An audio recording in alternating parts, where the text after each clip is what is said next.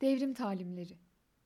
Dünyanın her yerinde insanların çoğunluğu, bir gün gelip de sömürülen, ezilen, yoksullaşan halkın birleşip toplumun tepesine çökmüş alçakları devirebileceğine, yepyeni, kimsenin kimseyi ezemediği, sömüremediği bir toplum kurabileceğine inanmamakta hemfikirdir. Üstelik son 30-40 yıldır yaşanan yoksullaşma, güvencesizleşme, güçsüzleşme göz önüne alınınca umutsuzluk alır başını yürür. Birileri çıkıp da başta işçi sınıfı, bütün emekçiler ve ezilenler ayağa kalkacak, dünyanın altını üstüne getirecek diye bir öngörüde bulunsa hayal görüyor diye dudak bükülür. Devrim dediniz mi? Bu yazının tepesindeki fotoğrafta görülen dünyanın en yüksek dağı Himalayalara tırmanmak kadar olanaksız görünür çoğunluğa. Biz büyük değişim olanakları, devrim olasılıkları konusunda umutsuzlanan insanları anlıyoruz. Günlük yaşamın gailesi içinde hayat bir teviye aynı sorunlar etrafında dolanıp dururken insanın böylesine olağanüstü gelişmeleri hayal etmesi bile çok zordur. Üstelik Türkiye'de hak arama yolunda hemen hemen bütün eylemler ağır bir polis baskısı ile karşılaşırken kimsenin bu tür mücadelelerin geniş kitlelere yayılacağı konusunda umut beslemesi kolay değil. Türkiye'de de dünyada da kimse bu tür devrimci mücadeleler ve bunların sonucunda toplumda büyük değişimler beklemiyor kısacası. Ne var ki işçinin, emekçinin, aydının, öğrencinin sürekli karşılaştığı bir de Marksist bilim var. Devrimler tarihin motorudur denmiş. Kapitalist üretim tarzının miadını doldurmasıyla birlikte bir toplumsal devrimler çağı açılır denmiş.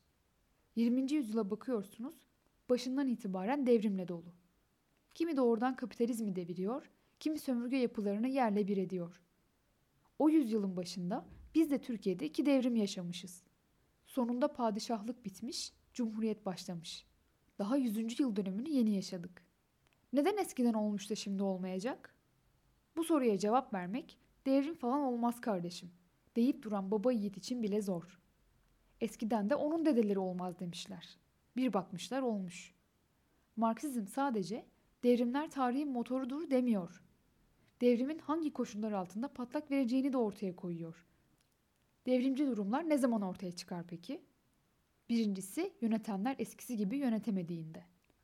Bu döneme 2008 yılında kapitalist dünyayı saran derin ekonomik buhranla sık kullandığımız bir deyimle 3. büyük depresyon kapitalistlerin başa çıkamadığı bir durum yarattığında zaten girmiş bulunuyoruz.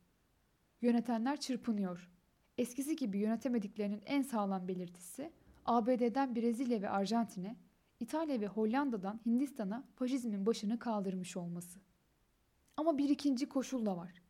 Yönetilenler yani biz yani siz eskisi gibi yönetilmek istemediğinde.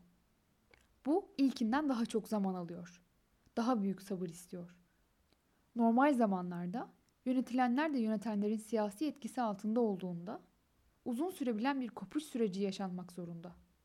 İşçinin, emekçinin, burjuva düzeninin savunucusu AKP'lerden, CHP'lerden, MHP'lerden, İyi Partilerden kopması gerekiyor. Bunun olmasını da sağlayan maddi koşullar.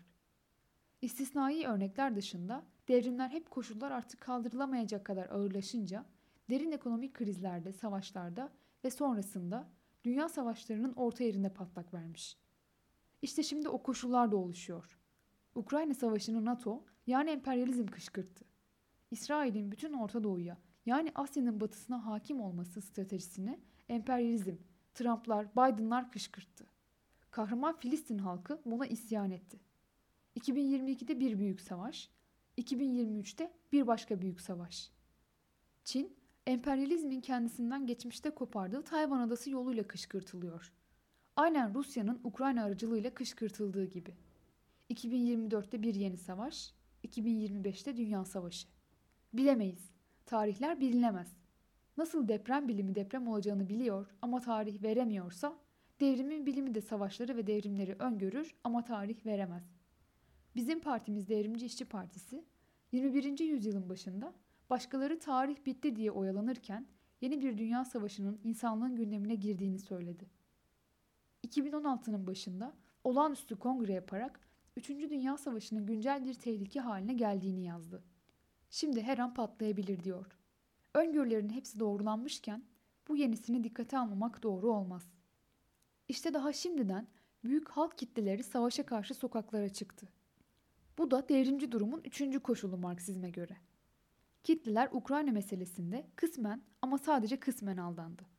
Ezilen ülkelerde değil, emperyalist ülkelerde suçlunun Rusya olduğuna inandırıldı.